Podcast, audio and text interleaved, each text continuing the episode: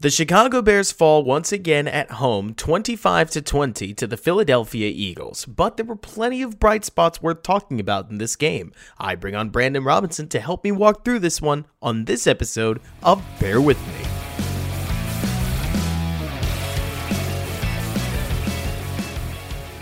What's going on, everybody, and welcome back to Bear With Me, a Chicago Bears podcast hosted by yours truly, Robert Schmitz, right here on the Windy City Gridiron podcasting channel. And the Bears have fallen once again, this time to 3-11 as a scrappy game, certainly a game where the Bears ended up covering the spread for anybody who cares about that kind of thing, falls in favor of Philadelphia. But I'm here with Brandon Robinson.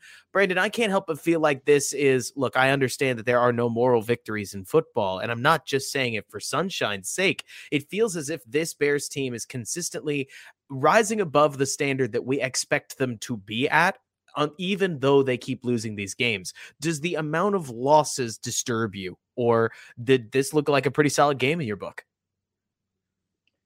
I mean, if you told me the game, like if I was just box score watching and I saw exactly how the game went, like I would have been optimistic about it, because like you want to lose as many games as you can so you can have a really high draft pick, but you also want to be as competitive as possible so that you can set that culture and not just a losing, give up culture. Like, because there's a lot of turnover on rosters, but like there's still going to be quite a few guys that are on the roster next year. So you want to have a good culture going into this year.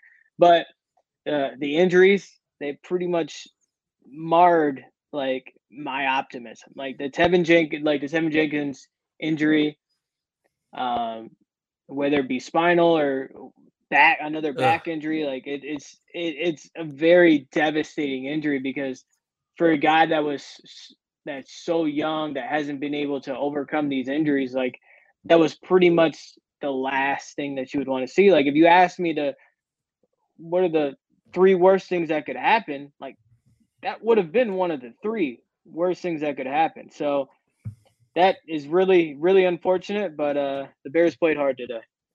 They did. And I mean, we've definitely got questions that I want to dig into later, but like you mentioned with the injuries, it wasn't just Tevin Jenkins. I mean, if you picked an important Bear, they probably got hurt today. Jack Sanborn got hurt, left the game. Equanimeous St. Brown got hurt on one of the first plays of the game and left the game, did not return. Justin Fields got hurt.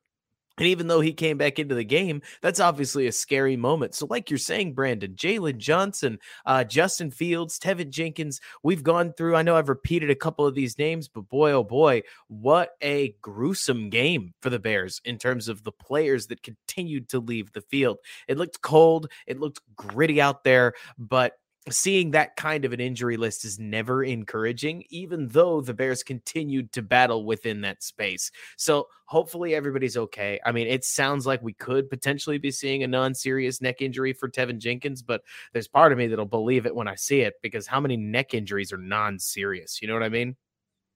Yeah, zero. like it's zero. If a guy hurts his neck, especially a guy that is coming off with back injuries, like that's literally the last thing that you want, like the very last thing. So it's really scary. Hopefully he's all right, not just for the Bears' sake, just for his future health's sake. Hopefully he's all right. Hopefully. But let's talk about the game really quickly. So obviously the Bears offense was loaded with ups and downs. I mean, when you take a look at the box score, Brandon, you see everything from the fact that Fields had that 39-yard, could have been upwards of 45-ish yard touchdown run that ended up called out, but became a touchdown anyways. Fields has the touchdown flick at the end of the game. Fields even had a couple of plays in the quick game that aren't normally his style, but he was able to make work in his favor. And sure, he had 1 to 2 misses on those swing passes that are becoming a bit of a problem for him. And clearly that's something you would expect him to work on in the offseason, those line of scrimmage throws. But overall, a relatively clean game from Fields, except for the 6 sacks. Now, look, on this channel, I've been a bit of a homer. So you tell me, Brandon, because I can always trust you to shoot straight. How many, when you hear Justin Fields taking 6 sacks, normally at least 2 or 3 of them have been on Justin. And so tell me, when I know you only got one look, we don't have the all 22 yet. Did it feel like Justin Fields was holding onto the ball too long? Did it feel like receivers weren't getting open? Like, what do you think created the sack problems? Yeah, so sacks are somewhat of a quarterback stat, that being that it's your responsibility to get the ball out. But in saying that, like, the offensive line was getting whooped today. And it's not only that they were getting whooped quickly. So they were letting guys come off the edge. They were losing very quickly so that Justin Fields didn't really have an option. Alex Leatherwood was completely miserable to the point where he got benched. Reeve came in, was atrocious, just as atrocious. Whitehair got beat multiple times. Like, it was not a great look for this offensive line at all. No, and for what it's worth, Brandon, Reef and Leatherwood were on a rotation from what I understand, like what they were doing earlier with Tevin Jenkins and Lucas Patrick. But I don't blame your eye for thinking that. Did Leatherwood just come back benched in the game? What? Did Leatherwood come back into the game? I'm not sure. So to your point, I don't think he came back into the game in the second half. He may have lost his rotation, so to speak, once he got beat. Yeah, like I kind of think that's what happened. But like you're saying, I mean, it is a bummer because I understand that I can be a complete quarterback homer for Justin Fields. I mean, there's not a lot around him, but we do still need to blame where Justin Fields had some. There were a couple missed throw todays, that one to Kmet, or a couple on the line of scrimmage, like we mentioned. But when a quarterback, from what I understand, you correct me if I'm wrong, takes the snap, drops back in the pocket, and you see him hit the back of his drop and he's already under pressure, that's a pretty clear offensive line problem that you have to fix, right? The real issue for quarterbacks is when they stand there, they hitch a few times, and then they take a sack, right? Yeah, 100%. And especially when you got receivers that aren't coming open right away. Like, it's just the two worst things that you want for a quarterback are receivers that don't get open right away and an offensive line that loses right away, because that's just – there's nothing a quarterback can do. And the Bears were put in that position. Right. And you tell me, because you've actually been in coaching rooms sometimes, should the left side of the line be having such a problem with stunts? Like, at some point, should they be able to pass stunts off? Because it feels like Braxton Jones and Cody Whitehair have given up a sack on a stunt almost once a week at this point. I mean, tell me, like, am I crazy? Or past a certain point, is it just a coaching problem? No, I mean, at a certain point, as a coach, you're either coaching it to happen or allowing it to happen. And losing on stunts continuously, that is an issue, because there's only a certain amount of stunts that you can run. There's only a certain amount of stunts you can draw up, because they're like, guys aren't running a 6-man line of scrimmage. So you're only getting 2 guys, at max 3 guys on one side of the line of scrimmage. So there's only so many combinations of movement the D-line can give you that there shouldn't be continuous confusion to the point where you're giving up sacks every week on those stunts. It sure seems that way. I mean, like, I can't make it clear enough. I'm not an offensive line coach, so there's a lot of this stuff that I can look at and say, that seems like a problem, but I don't know how easy it is to fix. But, boy, Cody Whitehair and Braxton Jones have really struggled passing those things off, and it feels as if you get a free rusher inside that, what would it be, the B gap? Like, relatively often, to say the least. And it's nice to see Fields do some crazy things. I mean, for as often as we see Fields get sacked, it feels like for every chance Fields gets sacked, there's also 1 to 2 to 3 plays a game where Fields makes a play with the ball in his hands after a play breaks down in the pocket. So it's nice to see Fields get his, if he's going to give some up. But it also did seem like, and Brandon, you'll laugh because we're not going to be talking about something that sends you to Canton, but it feels like Fields is doing a better job today of distributing the ball to his checkdowns, namely in David Montgomery, which is a nice small step forward. It's by no means getting all the way to the moon, right? But this is something we didn't see Fields doing earlier in the season. It does seem like the standard fair drop back and pass quarterback part of the game is becoming a little bit more natural to him as time goes on, even with receivers like this. Are you seeing the same thing? Yeah, 100%. Like, because that's when you're playing with this kind of offensive line and this kind of receiving core, that's what you want. You want him throwing it to the back continuously. Because the thing is, when you're moving the chains, when you're getting it to the backs and you're getting it out quickly, then the defensive line starts anticipating that. And that completely screws up their rush when you do that. Like, you see Tom Brady, like, that's what he's known for, is getting it to the back quickly, because it screws up. And that's the thing with him. He doesn't take sacks because he gets it to the backs really quickly. Like, he hasn't had an all-star offensive line his whole career, so he's had to make it, and it seems like it, because he doesn't get sacked so much, because he gets it off to the back quickly. And if Fields can continue to get better at this, it's a very, very good sign. I think so. And like you're saying, I mean, you mentioned Tom Brady. I don't know if Fields will ever — it would be neat if he did, but I don't know if Fields will ever be fast enough to really take the snap, immediately see pressure, and immediately get the ball out, especially given that he just cracked 1,000 yards. So congratulations to him. I mean, I can't believe we're saying this, Brandon, because it felt as if Fields only really began to threaten defenses as a rusher maybe 5 weeks into the season, but he's on the doorstep of setting Lamar's rushing record again.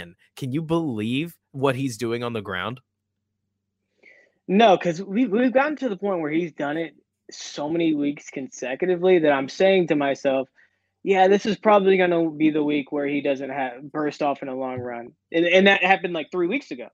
And right. Then the next week comes, he's probably not going to, and then he does. And then we get to the best defense in the NFL, and you're like, yeah, probably not. You see his rushing prop get up to the 72.5, and it's like, yeah, he's probably not going to get over that, because we're going to hit regression at some point. And then he hit them with one of the wildest scramble runs that I've ever seen in my entire life. Like, he even hit the spin move that he never hits. He was out of bounds, but he actually hit the spin move that he never hits. I don't say this lightly, because I love Lamar, and he is an amazing runner, one of the best runners in the entire NFL. But I think we got to the point where Justin Fields is actually a better runner of the football than Lamar is, which is something I would have never imagined saying coming into this year.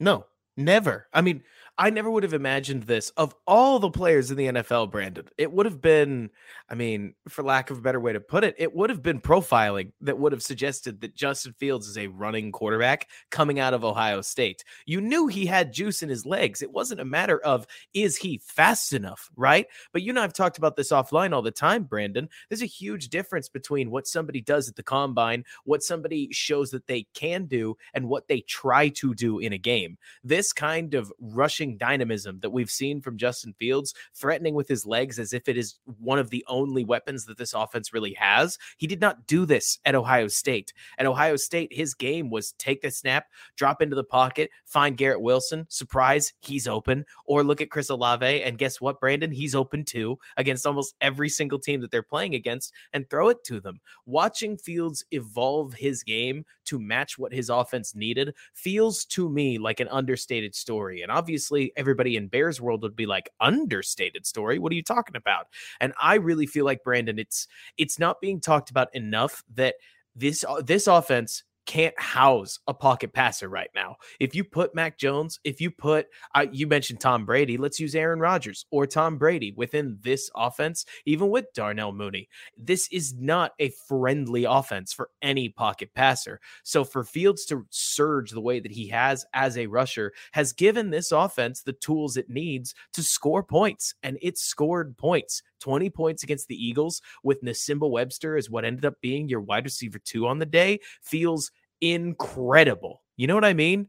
Like, and it's all because Fields is threatening enough to pull guys like Darius Slay just a little bit too far forward to drop bombs over the top. It feels like an offense truly built around a quarterback, and I feel like you can't have an offense like that and not give the quarterback credit for it being able to exist at all, you know? Yeah, I mean, it's the worst supporting cast in the NFL by a pretty wide margin, and I don't say that lightly at all. The Titans have a very bad supporting cast, but they also have Robert Woods and Traylon Burks and Derrick Henry, and the Bears have none of those guys. So Yeah, and the thing that is so impressive with Justin Fields is he's doing it on his own. Like, these aren't quarterback – all these long runs are not quarterback-designed runs. Like, a couple of them have been zone reads where he's pulling the ball. But, again, that's his decision, and he's not getting a lead blocker. Like, it's not – the line isn't being designed right to block for him. So he's making this happen all on his own. Like, it can't be understated. Like, he's doing it all on his own and making it happen. Like, as you said, like, you can't talk about this stuff enough. Like, you seriously cannot talk about what he's doing enough, because it's so incredibly impressive. Mm-hmm. And the best part is, Brandon, when we look to cross the formation, let's talk a little bit about the defense. I mean, I want to hear your take on how Alan Williams was able to keep a 25-point lid on this Philadelphia Eagles offense, let alone generate 2 interceptions. But let's save that for a brief moment. When you look at what the talent on Philadelphia was able to do for the Eagles offense, I think it's very obvious just how by himself Justin Fields looks right now. That's not to dunk on David Montgomery. I thought he had a couple of really hard runs today, like, good for David Montgomery and some of the running backs and some of the pieces of the running game. But when AJ Brown is separating for 180 plus yards, when Devontae Smith looks borderline uncoverable, if not outright uncoverable, yes, Jalen Hurts is throwing pretty passes, at least, you know, outside of the 2 interceptions, right? But when these receivers are creating these windows, you can see opportunities to play football in a way that Justin Fields just can't right now. You know what I'm saying? Like, you are not getting that kind of separation downfield consistently along the sidelines for those teardrop rainbows on or out of Equanimeous St. Brown that a guy like AJ Brown was creating. And I can't help but feel like if there was something that would really help Fields take off, even if just from a box score perspective within the passing game, Brandon, it'd be getting a dude like that. Yeah, I mean, Jalen Hurts is favored to win the MVP right now, and in my opinion, he wasn't the best quarterback on the field today. Like, and that might just be today. Which is stark. I truly don't. He really didn't have his fastball today. If you ask Jalen Hurts, you're probably going to see in the press conference today, because that's the type of humble, honest dude that Jalen Hurts is. He's going to tell you that it was probably his worst game of the season. Like, he played very, very poorly. He missed some throws, quite a few throws. His interceptions were horrid. Like, AJ, like, for as good as Jaylon Johnson was playing, he had quite a bit of separation on those downfield throws that Jalen Hurts missed just by a small amount. That if he hits those, this game doesn't look close. This game doesn't look like it does. Right. And speaking of, you mentioned the interceptions and that they were awful. I can't help feeling like this might have been Kyler Gordon's best game of the season. Actually, might not be doing it justice. Feels like it was. You tell me, did Kyler, I understand talking about a nickel corner on the broadcast is completely unfair, right? Like, the all-22 is what really tells the story. But did you feel like Kyler Gordon, who has played quite poorly throughout this season, took a step forward after the bye week? Yeah, I mean, I just as you said, like, I think it's pretty tough to evaluate like any DBs, except if they're getting targeted every single play like Jaylon Johnson. Like Jaylon Johnson. Like unless they're getting targeted almost every play, it's very, very difficult to evaluate DBs. In saying that, the interception that he had was pretty impressive. It looked like he had curl flat and he was extending out to the flat and not only just gaining depth, but not just guarding grass and watching the quarterback. Like, he actually was looking up AJ Brown and gaining depth that way, because when you look up receivers, when you're playing zone coverage, you can gain a lot more grass and gain the exact amount of ground that you should be gaining and in the right areas. But in saying that, like, Jalen Hurts completely forced that interception, and Jaylon Johnson might have intercepted that if Kyler Gordon didn't intercept that. So when you say looking up the receiver, because you mentioned Kyler Gordon looking up A.J. Brown, Tell me what that means from a DB perspective. Like, I know I've heard the word zone eyes before, but explain to the listeners what you mean by that. So when I mean looking up a receiver, so a lot of times you'll see linebackers in the NFL and you'll just see them looking at the quarterback, just dropping into area. When I mean looking up a receiver, that means turning your head and seeing the next closest receiver in your zone or just out of your zone, and then relating, so moving in that direction so that you're taking away the window that the quarterback would have. Okay, so it's basically like, I mean, we've talked about guarding grass on the channel before. This is basically, it's not quite pattern match zone, I take it, but it's similar to finding work as an offensive lineman, right? It's basically saying, exactly, am I useless? And if so, how do I make myself useful? And so Kyler Gordon, in theory, like if we were talking about Madden, would have just stood there and that throw might have been there. I mean, you mentioned Jaylon Johnson potentially getting on it, but Gordon created the interception because of honestly decent mental understanding. That's got to be a good step forward for a corner that has honestly seemed about as lost as anybody else on the defense at times, right? Yeah, because that's not something that you naturally do. So that's something that he's taking coaching and being able to apply it on the field, which is really, really good. You want to see that. And especially from the nickel position, the position I think that he's going to end up playing long term. So being able to see him make plays at that specific spot is really, really nice.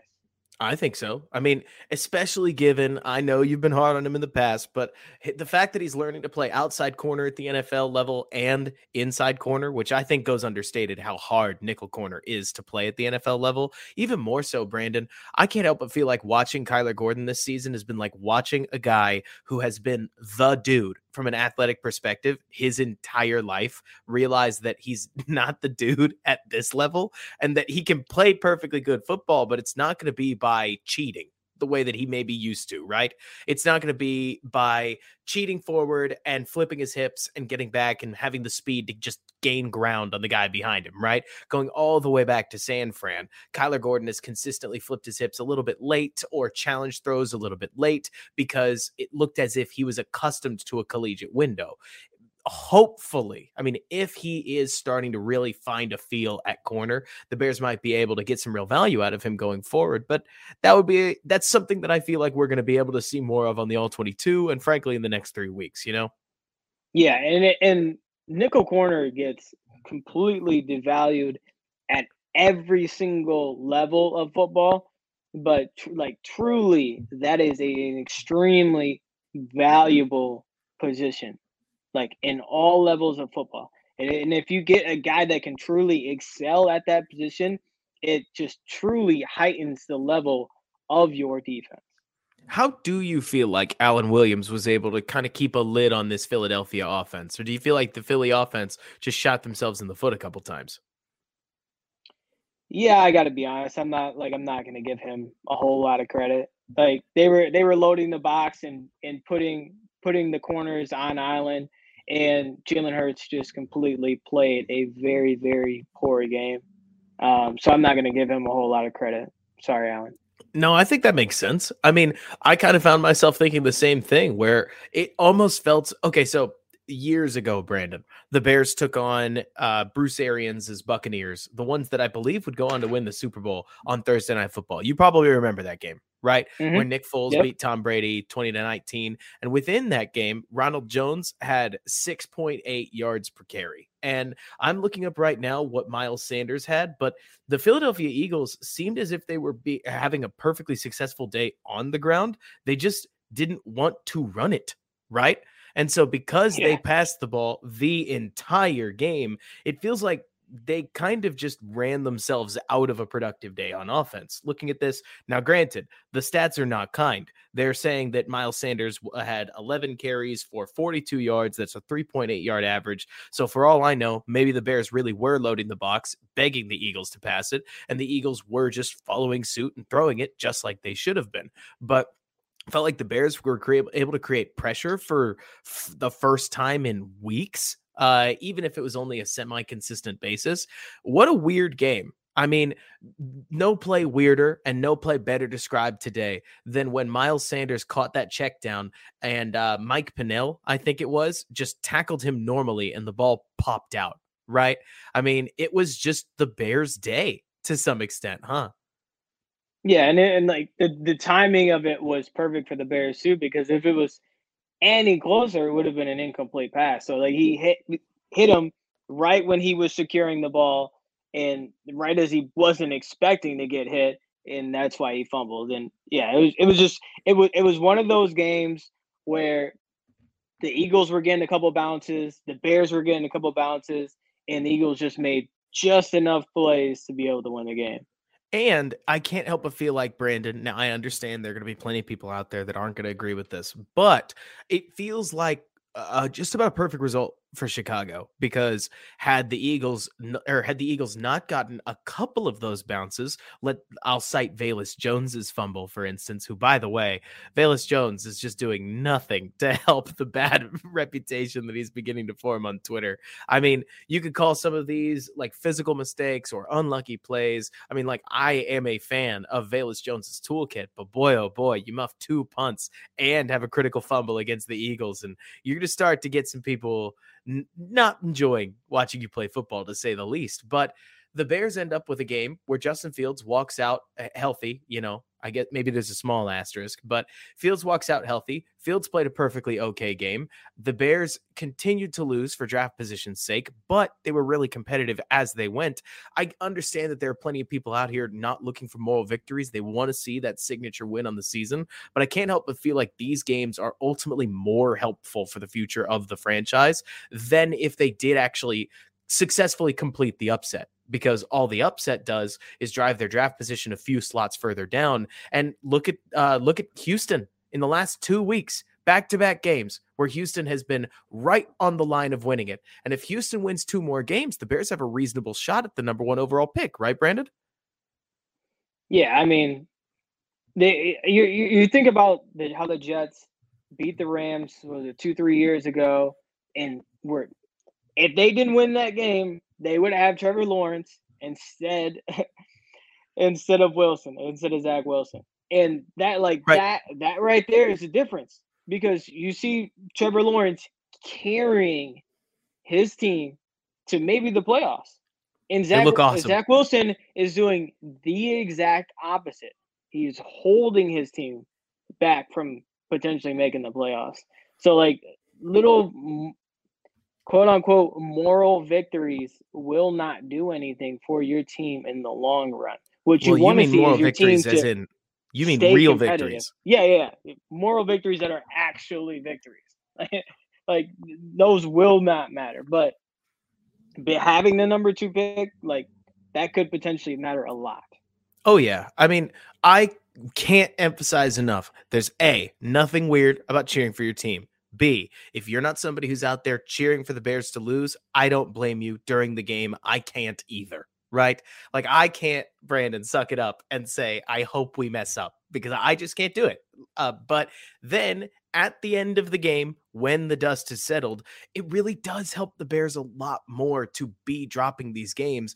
And for us to say, this is what I said to a friend of mine just as the game ended, Brandon, we may end the season saying Matt Eberflus was 0-11 in close games, and what things would have looked like had this Bears team not played the way that it has, not been as successful as it has been, especially on offense. We would be saying the Bears are 0-4. In close games, right, Brandon? As silly as it is, yes, the losses are mounting. I get it, but they are so tight. And because they're all going in one way, if these are all coin flip games, the idea would be that their one game or their one score game luck, so to speak, should regress next year in the positive direction. They should win a lot more of these one score games because they're going to add talent, and that talent will be the difference. I completely understand. I really do. I completely understand anybody out there that just hates this talk of losing being a good thing. But at the end of the season, I do not believe it's going to make a doggone difference in the minds of free agents that the Bears went 4-13 instead of 3-14. I don't think it's going to make a lick of difference within the locker room that they won that one extra game against the Vikings B team in week 18, or that they upset the Lions and keep them out of the playoffs. That's a feel-good moment for Nassimba Webster, and then Nassimba Webster gets cut the season after that, right? Like, this is a team that's going to drastically shake up its culture by drastically shaking up its roster in the offseason. All those new guys are coming to Chicago without the baggage that this season brings to them. This feels like a good result. It feels like it's fun to watch football anyways. I mean, I expected a lot more blowouts and a lot more ugly games. Didn't you? Yeah, I mean, and when you talk about bringing new guys in, like if you've ever been around football players, like they're going to step in and come into the locker room and not care about the past losses because they're going to think that those losses happen without me. That's what they're going to tell them. Like, those losses happen without me. If I was here, those losses would not happen. Like, that is the type of mentality that a majority of football players have, and they will not care. I can't wait. Because, I mean, whether it's somebody like Draymond Jones or Daron Payne or Jalen Carter or Will Anderson, I mean, I struggle to imagine somebody not having that attitude, Brandon, where they say, yeah, this team was close and I'm the difference, right? Not even aware of the difference, and I'm the difference mentality. And I think that can lift up the culture of the locker room just as well as anything else, and that the Bears don't have to finish 5-12 to be upbeat about the next year. I completely understand. I'll say this again. I completely understand not wanting to see your team lose, not wanting to rejoice over the team losing. But I can't help but feel like, Brandon, in a word, the Bears have done the let's win a few games at the end of the season thing a lot in my lifetime. I'm sure you've seen it a lot in your lifetime. Teams that the Bears go from 5-8 to 8-8 over the last 3 weeks of the season. The Bears go from 4-7 to 8-8 or 9-7 or 7-9. I remember so many 7-9 seasons that were lifeless Bears seasons. And then guess what? They didn't pick all that high anyways. The Bears actually managing to have a starlit quarterback in the middle of a season where they may end up with a top 3 pick in the draft feels like the perfect season for Ryan Poles and Ian Cunningham. And if anything, it makes me wonder how they'll manage things going down the stretch, but we're just going to have to wait and see what that's going to look like. Any other takeaways from this game, whether it's a player, whether it's a coach, like, are you evaluating the coaches this year, or are you waiting to see what they do with better talent? Yeah. I mean, I don't want to be too negative, but like there are only a certain amount of game management and positions that Eberflus is put into that like it's and it's reoccurring to the point where I seriously question whether he has somebody in the box that helps him with those game management situations. Like punting the ball from the 31-yard line should never happen. Does it make a difference that Cairo Santos said, I don't want to kick it, according to the broadcast? Yeah, I would throw the kicker right under the bus too. I would throw him under the bus too. Because like that's, what is that? Like 46 yard. It's 49-yard field goal. That's like, sub 50. I just, it doesn't even, that should never happen. Like go for it. Like if that is the case, then go for it. You have Justin Fields, you know he'll run the ball. Like right. You shouldn't be punting the ball because if it goes into the end zone, that is a net of 11 yards. I would rather go for it. I don't even know. It was 4th and whatever. Do not care. It could be 4th and 15. I would have rather gone for it. Did you feel like, or did you like the Bears' decision? So one thing you and I have talked about offline is that we feel like people scrutinize the whole 4th down thing too much. Like coaching doesn't come down to 4th down calls, right? As much as we may talk about like, go for this, don't go for this, game management matters, but there's a lot more to being a head coach than making the right call on 4th down. I thought the Eagles made a really weird decision going for that 4th and 6 that they didn't get. I couldn't help but feel like, plain as day, the odds just weren't in their favor there. If I remember correctly, it was a 1-score game. They were at like the 45-yard line, and they went for it. Jaylon Johnson came up with a big pass deflection that gave the Bears the ball back. I liked that they were willing to go for it on that early 4th and 3. And it seemed as if the play was there, and that was one of Fields' misses on the day. And the throw did just seem like it was behind Dante Pettis, which is fine. But it's interesting to just see that it feels like Matt Eberflus has somehow become more aggressive on 4th down than Matt Nagy has been or was in Chicago, which is not something I think I saw coming, Brandon. I mean, Matt Eberflus, for as much as I know, he's like running a 4-3 defense that's reminiscent of 2006. Not everybody is a huge fan of running a defense, so let's call it traditional. And just leave it at that. But it does feel like, coming from comments like Matt Eberflus kind of laughing at the idea of taking Roquan Smith at what he thought was pick number 5, and what we are seeing from a 4th down perspective, it does seem like Matt Eberflus gets it, so to speak. Do you pick up any of that, or does it just seem like things are turning up the right way for him right now and the wheels may come off in the future? I kind of think that that's one, like, we've come such a long way that that's one thing that we still give coaches credit for just doing the bare minimum, for like making the right decision in these, like, in the most obvious position, like 4th and 2, go for it. Like, oh, that's a great job being aggressive there. Like, no, it should be automatic. It should be to the point where these coaches don't even have to think about it, because they've gone through these scenarios in practice, in preseason, in games enough to where they automatically know the situation and they know what's supposed to happen. And same thing with the offense coordinator. Like, there should be very little communication between those two, because they know the situation and they know what the head coach is going to say, so that they have a play in mind that they know that they're going to run, so that they don't waste time. Right. There's no, I mean, like, oh, well, I should I go for it? 10 seconds went by, and then you call, like, your worst play call in that situation. Right. You force it. It makes sense. Yeah. I mean, the worst part is, Brandon, like you're talking about, I feel like we grade coaches off of the lowest common denominator, right? Like, every Nathaniel Hackett makes us praise the coaches that do the basics, you know? Like, the going for it on 4th and 6. Now, that is aggressive. You know, like, that's a 4th down that you're like, oh, wow, the odds are probably not in your favor here, and you're doing it anyways to make a point. It didn't work, but that's at least a call that we would call aggressive. Normally, it's just extreme conservatism that drives us to pat somebody on the back for QB sneaking it on 4th and 1 and converting something that is converted. I think last I saw, it's like 80% of the time, right?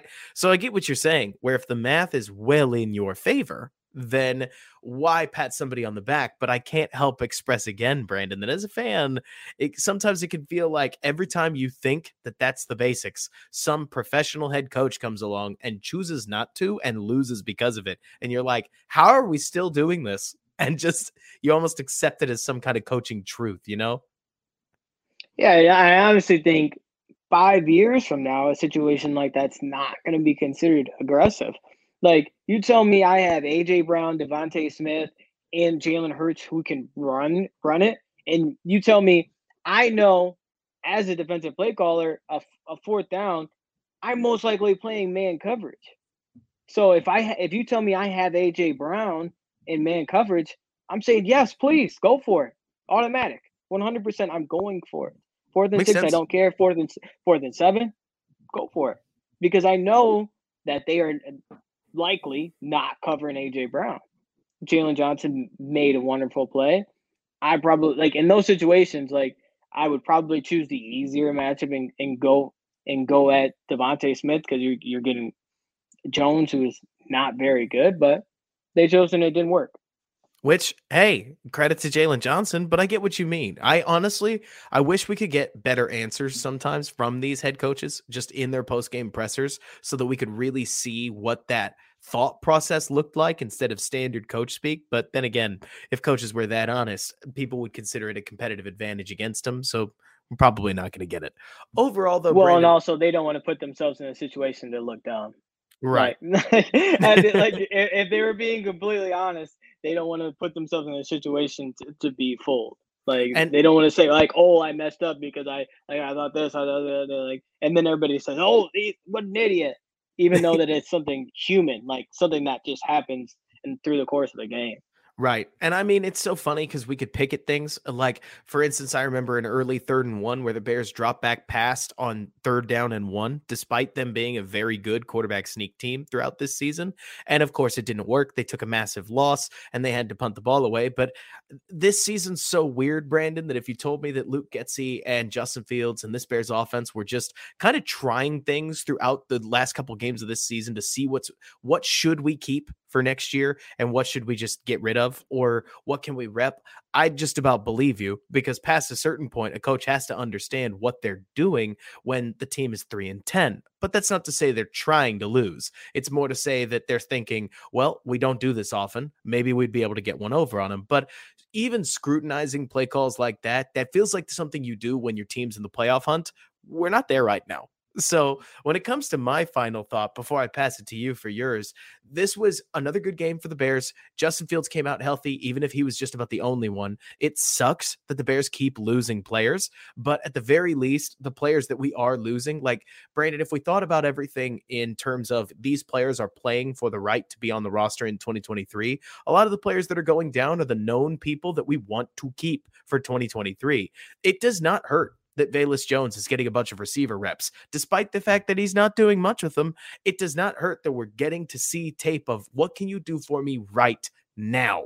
Are you worth one of 6 receiver spots next year? Because we're not going to have that many, right?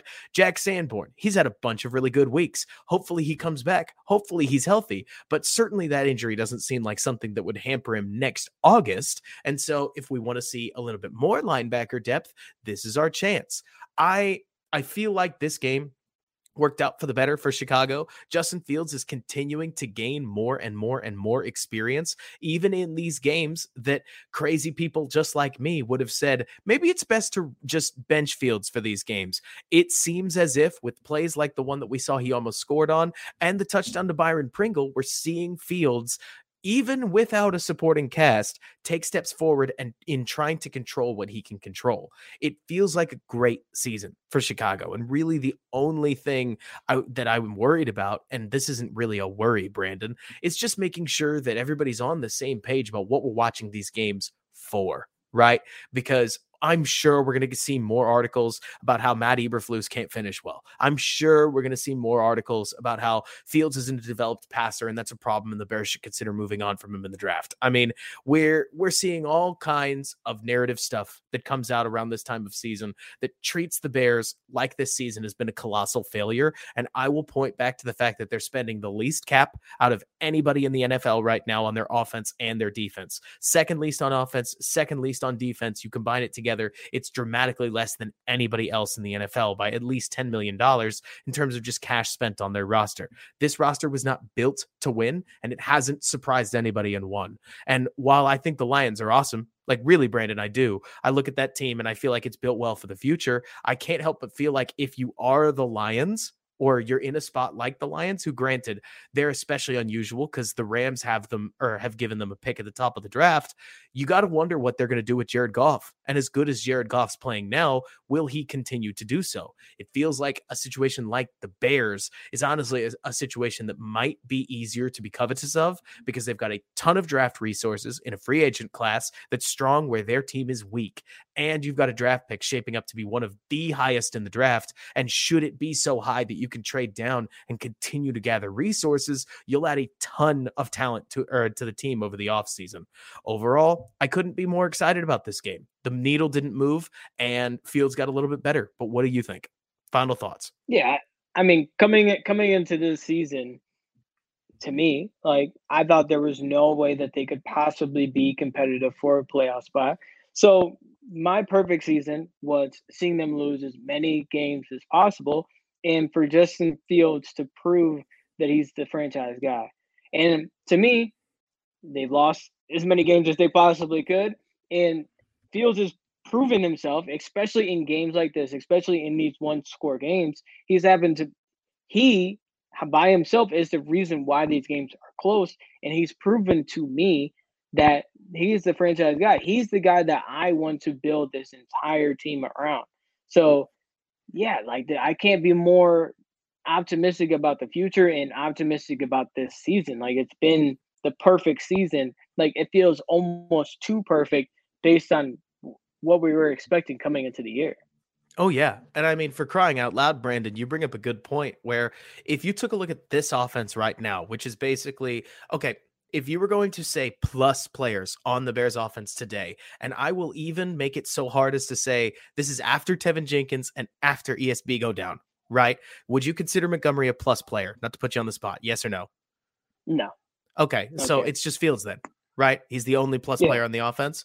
They still scored 20 points against the NFL's best defense. And in theory, if your defense had a little bit more talent, you might be able to win that game with your quarterback being the only guy back there. So now you add back Darnell Mooney. Now you add back Chase Claypool. Now you add potentially another wide receiver that they get in free agency. I don't know. It could be anybody. That's not the point of this show. Right? You add a better offensive line. You add a Tony Pollard-like running back, or just put Khalil Herbert back in the lineup, for crying out loud. You have to think the offense looks a little bit better if the quarterback can score 20 points basically by himself. You add a little bit more talent. The offense, like that rising tide should lift all boats. You add talent to the defense. The opposing offense shouldn't score quite as much. I'm not trying to say that every single game for next year, that like 2023 is going to be a cakewalk 14-3 season. Don't take me the wrong way, Brandon, but like you're mentioning, Fields is doing so much of this basically by himself. It's got to be the ultimate kind of exciting where you say, in a world where everybody's hurt, he is legitimately giving us a chance to win these games anyways, no matter how outmatched we are. And that is like the mark of a franchise quarterback, you know? Yeah. I mean, you kind of put them in categories. Quarterbacks that you win because, I mean, you lose because they lose you games. Quarterbacks you win with, and then quarterbacks you win because of. And Justin Fields is putting himself into those positions that if they win any of these games, they're winning because of him. And having a quarterback that you win because of is very exciting. Very exciting. Well, Brandon, thank you so much for coming on. What can people watch for as you move into this off season? And just, not that we're all the way at the off season yet, but what kind of work can people be looking for you at your handle, BRobNFL? Yeah, so I'm working on a lot of draft stuff right now. I'm going through the coaching cycle turn, which is very, very exciting and very, very scary for all coaches. I pray for all the coaches that could possibly be listening to this. Because there's a lot of unknown right now.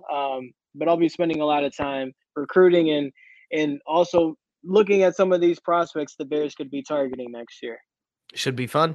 Can't wait to get into our draft stuff, but we got 3 more Bears games left. Folks, bear down, and thanks so much for bearing with me.